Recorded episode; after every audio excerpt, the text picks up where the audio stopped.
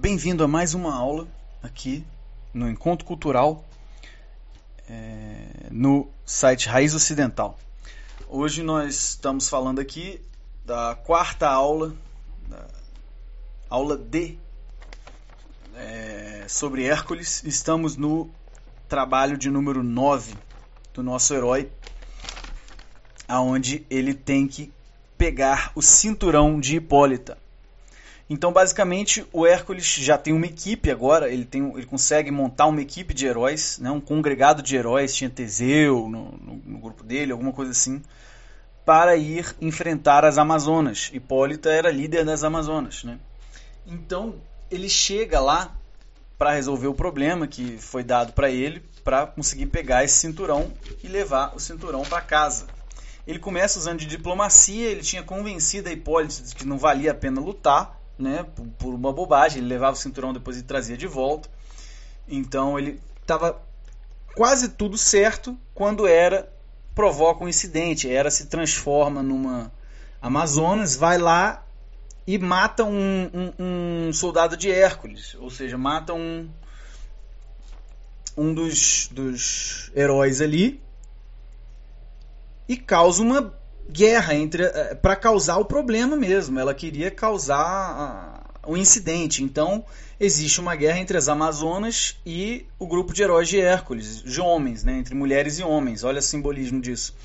É, é um simbolismo de espírito contra matéria. Os homens acabam vencendo as mulheres na força, né? A gente tem que colocar aqui que é, essa equipe de Hércules é formada de homens e as Amazonas sem mamas, onde elas cortavam o seio direito para melhor manusear a espada. Né? Então essas mulheres eram mulheres guerreiras, né? que, que eram, é, foram forjadas nisso daí.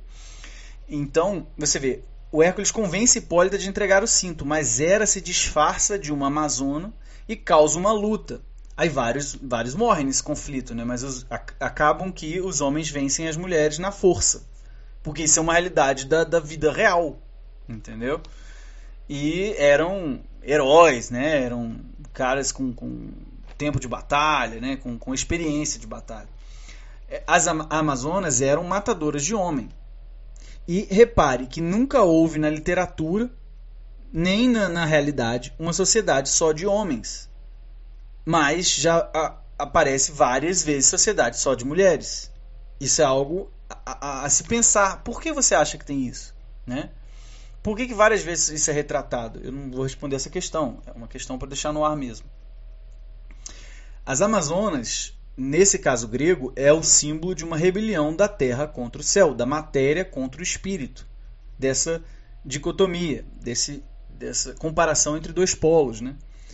É, o céu sempre vence a terra. A gente pode ver isso na teogonia é, grega. Né? Muito importante essa, essa distinção simbólica que sempre aparece né, é, na, na cultura grega.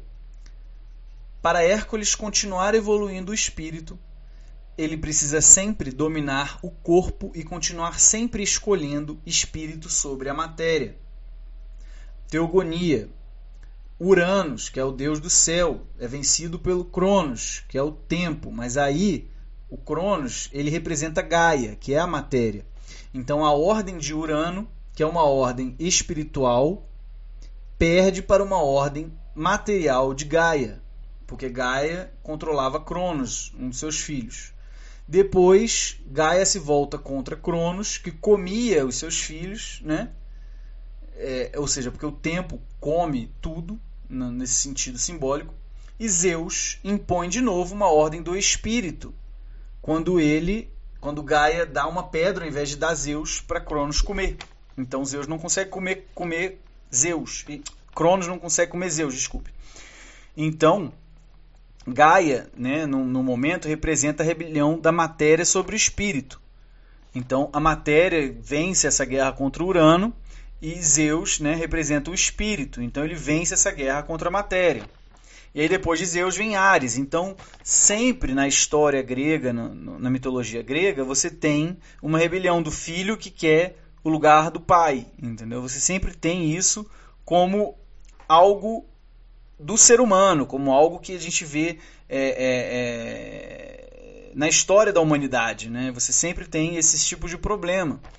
E o certo é, é saber gerenciar isso. Né? E esse conflito entre espírito e matéria, nesse caso do nono trabalho do cinturão de Hipólita, é tentar apaziguar o espírito e a matéria e fa fazer com que eles trabalhem de uma forma que o espírito comande a matéria. Entendeu? Recuperação do espírito sobre a matéria, controle emocional de Hércules. Né? O espírito simboliza no masculino a ideia, simboliza o pensamento, simboliza a, o comando. Né? E quando você tem o descontrole do espírito do lado masculino, a matéria segue descontrolada, entendeu? Porque quem deve controlar a matéria é o espírito, e a matéria não deve controlar o espírito.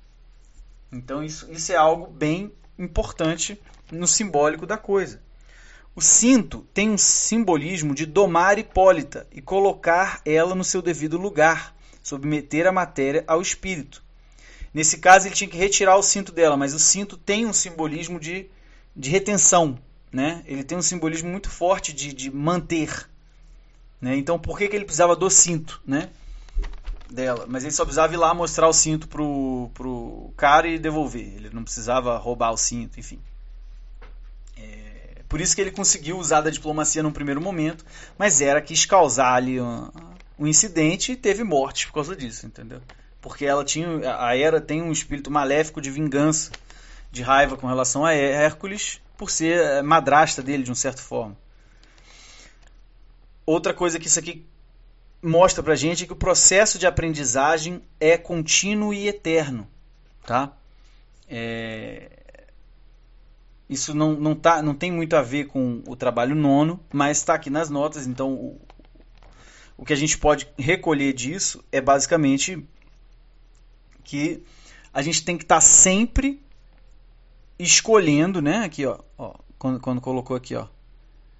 É, para Hércules continuar evoluindo e aprendendo, né? Aprendendo, o espírito precisa sempre dominar o corpo e continuar sempre escolhendo o espírito sobre a matéria, porque às vezes a gente recai, escolhe a matéria, vive uma vida de, de libidinagem louca e solta ou qualquer coisa do tipo e esquece que o espírito da alma deve coordenar as nossas atitudes e as nossas ações entendeu? Então, esse aprendizado e essa luta, ela é contínua e eterna, ela, ela se mantém ao longo dos, do, do tempo, da de vida da pessoa. De sempre estar aprendendo a escolher fazer algo que realmente importa, ao invés de fazer algo que não importa. Saber definir corretamente que você quer fazer com a sua vida de uma forma adequada. Vamos lá. Trabalho 10. Gado de Guerion. Hum.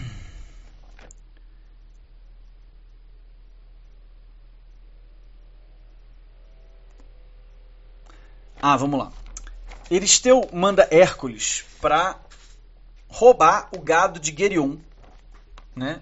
De uma outra em um outro local, porque o Gerion ele tinha um cachorro irmão do Cerberus, era um cachorro. É, tinha um, um, um, Além disso, Gerion tinha um gigante que tomava conta do gado. Então Eristeu né, achou que Hércules iria morrer contra esse gigante e esse cachorro bem agressivo. Né? Lembrar que as três cabeças do, do, do cachorro do, do Cerberus e talvez até desse irmão cachorro do Cerberus significam a vaidade, a luxúria e a dominação. Tá? Então, o Hércules, protegido pelo controle de si próprio, que está no símbolo da pele do leão, né? Ele consegue que sempre protege ele de dentes e garras, né? nesse caso protegeu ele do cachorro, né? Na Hidra protegeu ele também, lá no trabalho 2. Então ele consegue matar o Guerrion com uma flecha ah, ele consegue matar. Parece que o Guerrion tinha três cabeças, perdão, não era o, o cachorro. O Guerrion era, eh, tinha três cabeças. Isso aí é avaliar, eu, eu, eu não, não captei direito esse detalhe. Mas é, fica aí mais uma, mais uma missão para você dar uma, uma analisada mais profunda no, no, no caso. O fato é que essas três cabeças ele mata uma com uma flecha, outra com uma clava. Olha que interessante. Uma das, da, da, da, das cabeças precisa ser derrotada com uma flecha, ou seja, você não pecar, e outra com uma clava. Então, qual o simbolismo de clava? É um negócio também bom a se pesquisar, que eu não captei. Né? Simbolismo da clava. Depois você pesquise aí. Derrotar a vaidade, a luxúria e a dominação. Hum. Símbolo, origem de vícios. Sete pecados capitais. Cabeças, chaves de pecado. Três maiores fontes de pecado: desejo de poder, amor por si próprio e desejo de prazer. Ou seja, o desejo de prazer é a luxúria, o amor a si próprio é a vaidade e o desejo de poder é a dominação. Então, esses três vícios né, representados aí são as fontes dos outros demais pecados capitais, dos demais vícios. Né? Cortar as cabeças é cortar as atitudes fundamentais que gerem esses vícios. Então, quando você domina o seu desejo de poder, de querer dominar e mandar sobre os outros, né? Quando você domina o seu amor próprio, você se amar loucamente e achar que você merece ter tudo, né?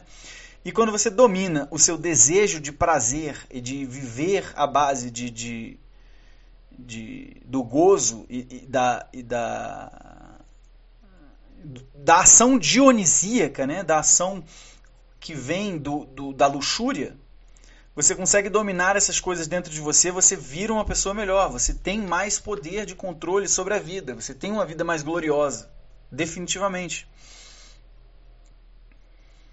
É... Uma das coisas aqui que o, o José Munir Nassi cita, que eu anotei como algo muito interessante, e que eu não lembro qual é a conexão sobre isso, é fenômeno do campo mórfico. Quando você vê alguém doente, que é alguém muito próximo a você, e você sente essa doença junto, você, é, é, é, você fica, as pessoas ficam duas pessoas apaixonadas que ficam doentes juntas, dor de alguém por presença, né?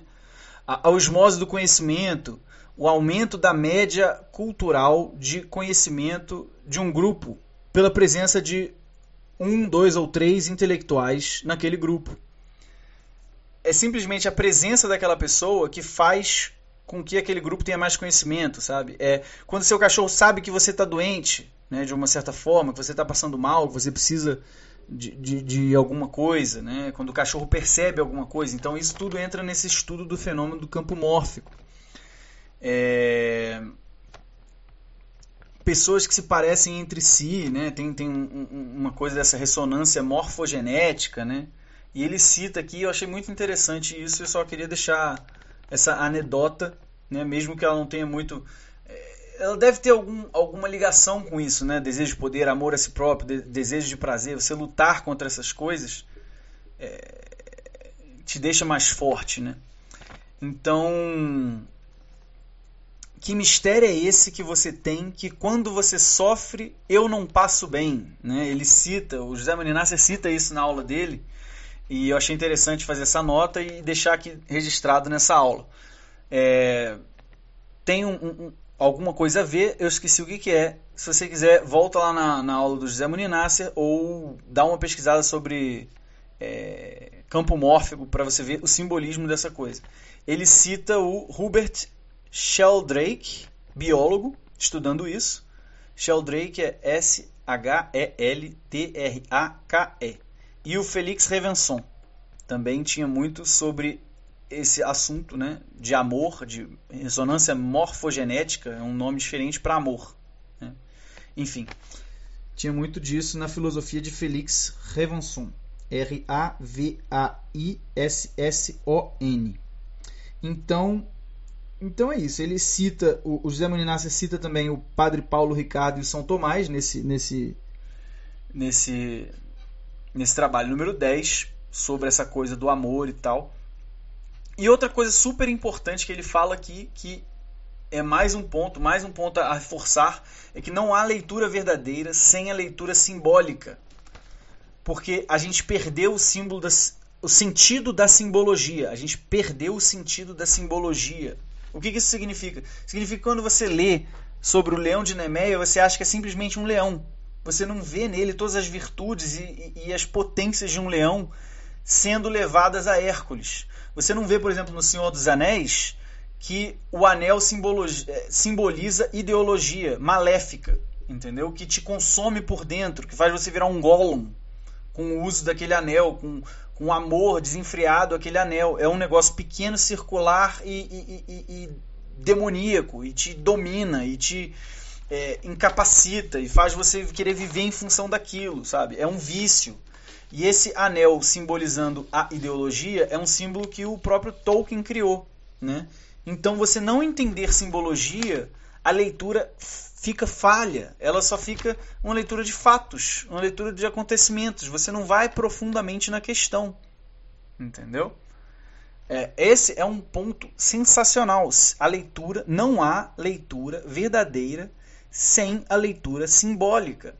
O que os símbolos estão dizendo? Quais são os 15 mil significados da palavra água? E como eu vou usar ele em cada situação? Aqui a água em tormenta, a água de um furacão, né, de um, de um é, hurricane, é, furacão mesmo, deve ser, de um é, o ar entornado, com, com, como isso simboliza dentro de, de, um, de um meio de comunicação. Como isso, isso é passado como mensagem, sabe? Não há leitura verdadeira sem a leitura simbólica. Então, isso, isso é um ponto muito interessante também que eu precisava deixar registrado nessa aula. É isso.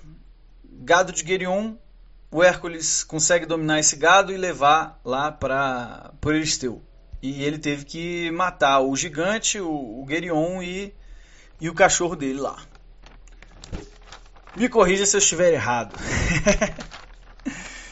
é, os pomos das Hespérides. Eita ferro. Bom, essas maçãs douradas é, muito bem escondidas. É, eram maçãs que Gaia deu para Hera quando ela se casou com Zeus. Então eram presentes de casamento que Hera recebeu de Gaia, né, na teogonia. Então olha a raridade da coisa, estava super bem escondida, tá?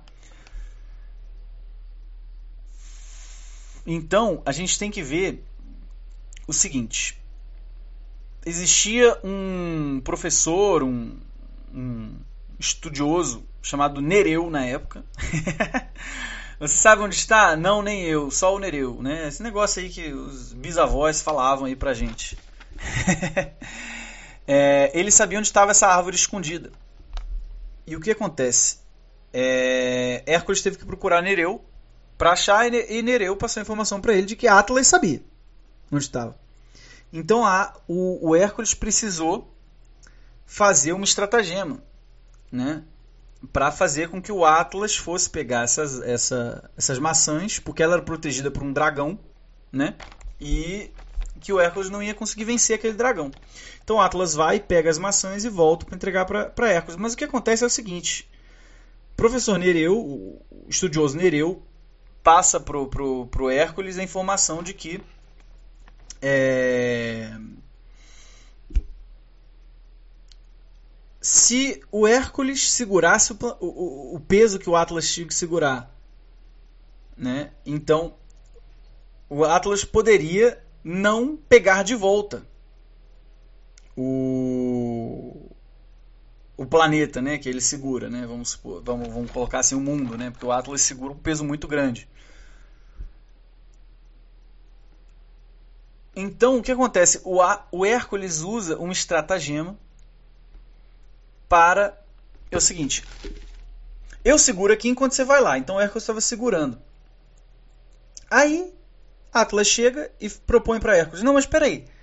É, você tem que entregar as maçãs, por que, que eu não vou entregar as maçãs lá para o Eurípides? Depois eu, eu, volto aqui para pegar o, o, o, planeta. Então você vê, o Atlas já estava tentando dar um golpe no Hércules.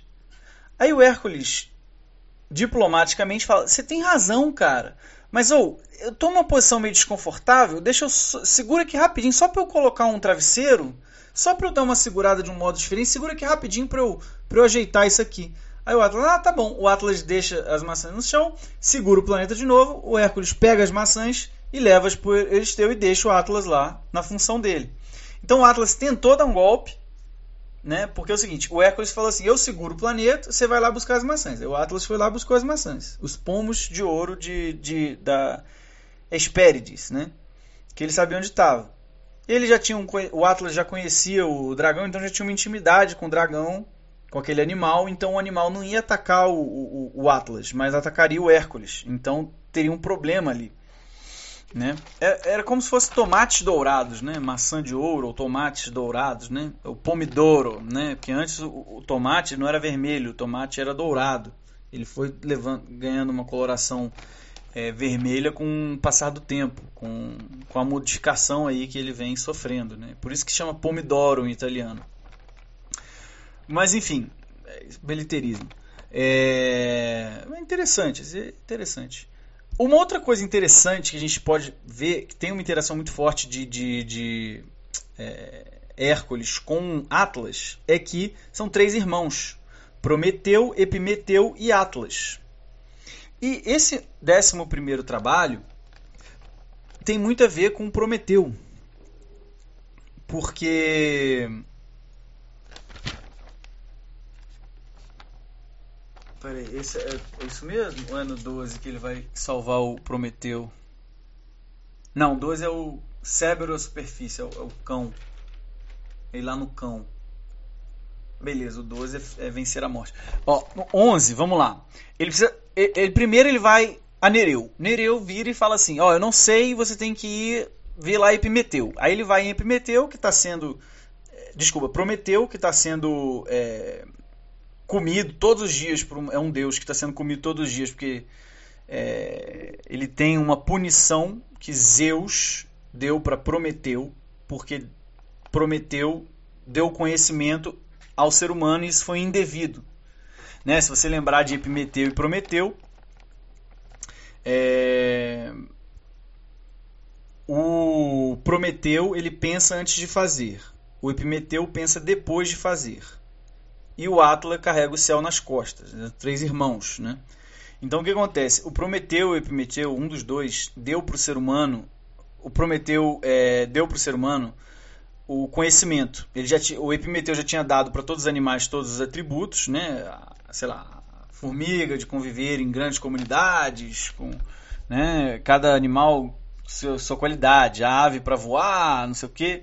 E aí quando chegou no ser humano não tinha mais nada para dar então ele deu para o ser humano um, o conhecimento como, como qualidade. E aí Zeus não gostou dessa, dessa, dessa coisa que Prometeu fez e deu como punição para ele ficar preso. Né? Isso é um outro, outro caso dentro da teogonia, né? que explica aí como que os seres humanos surgiram, né? na em toda aquela função é, grega de, de como funcionam os, os... Enfim, Fato é, tem uma história de Hércules com Prometeu, vale a pena dar uma olhada. Ponto.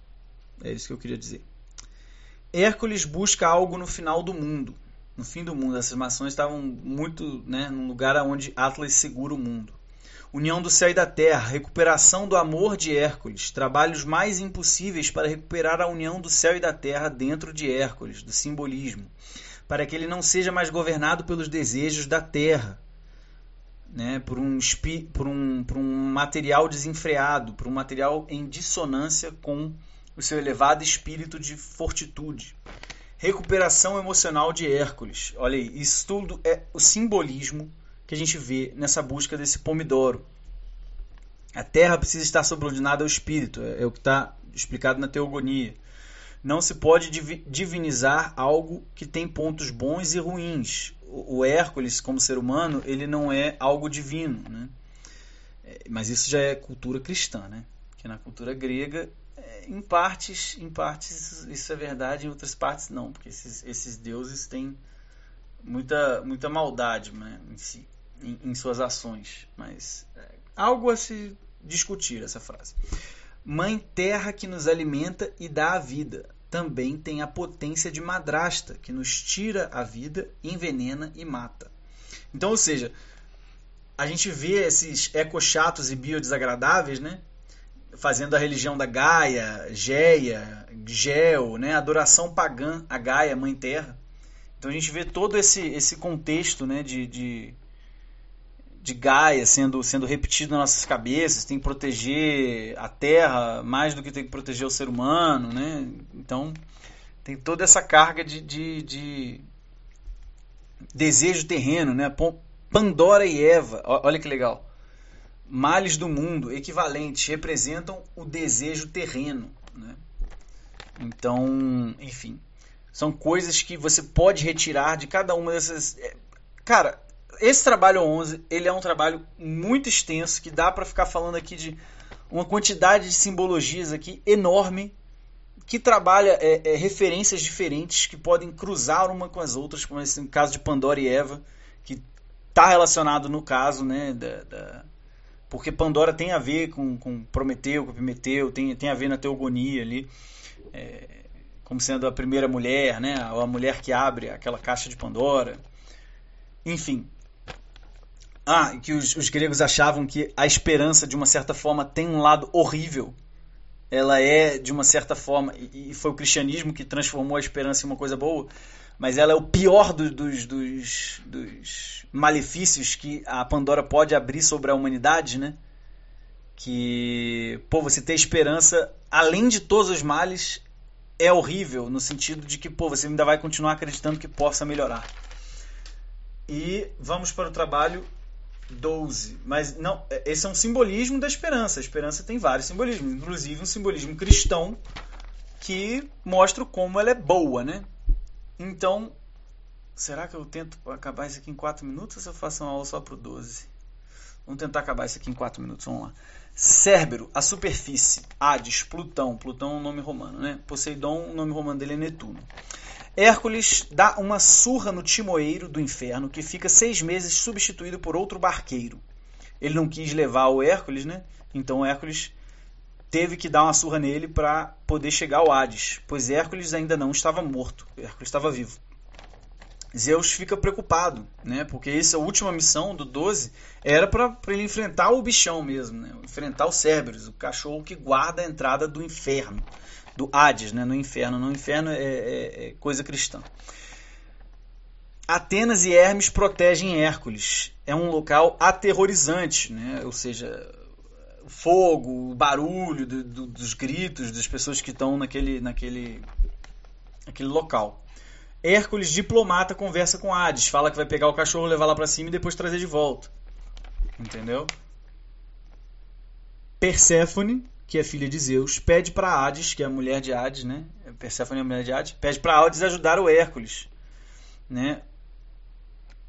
Perséfone tem o, simbolismo do ciclo da vida de coisas boas e ruins. Né? Hades diz que Hércules poderia levar se não usasse armas para domar o cão. Hércules então usa do clássico mata-leão no cachorro dos três cabeças. Ele pega ali no pescoço do bicho onde as três cabeças saíam e faz um mata-leão e desacorda a criatura para poder levar ela para para a superfície. Hércules foi ao fundo dos infernos e derrotou quem impede a saída dos infernos. Olha isso, olha o simbolismo disso. Hércules foi ao fundo dos infernos e derrotou quem impedia a saída dos infernos. Simbologias: Hércules vence a morte. É o último trabalho. Hércules recupera sua liberdade, domínio do espírito sobre a matéria. Depois de acabar os 12 trabalhos de Hércules, Hércules paga a pena por ter matado os três filhos em um ato de loucura. Casa-se com Djanira, que cai em uma armadilha de um centauro aleatório eh, que deu para Hércules uma e aí ela a partir do centauro né o centauro, o centauro violenta Djanira num percurso de, de, de, rio que ele ia atravessar ela e, e, e, na hora antes de morrer ele deixa uma camisa para Djanira eh, com veneno que o Hércules deu uma flechada no, no cavalo ele usa esse veneno que está lá morrendo e faz a camisa para o Hércules envenena a camisa e aí o Hércules vai e usa a camisa uma vez que é, Djanira deu essa, essa camisa para ele. Hércules faz uma pira de fogo para tentar é, morrer e se matar, terminar o seu sofrimento né, antes de morrer por causa desse veneno que estava na camisa que a, a Djanira deu para ele.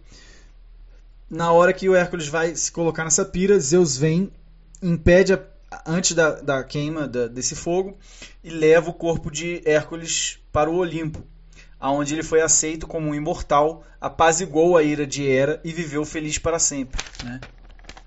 Apenas uma luta de uma vida inteira contra os vícios é que nos levará aos céus. Olha o simbolismo disso.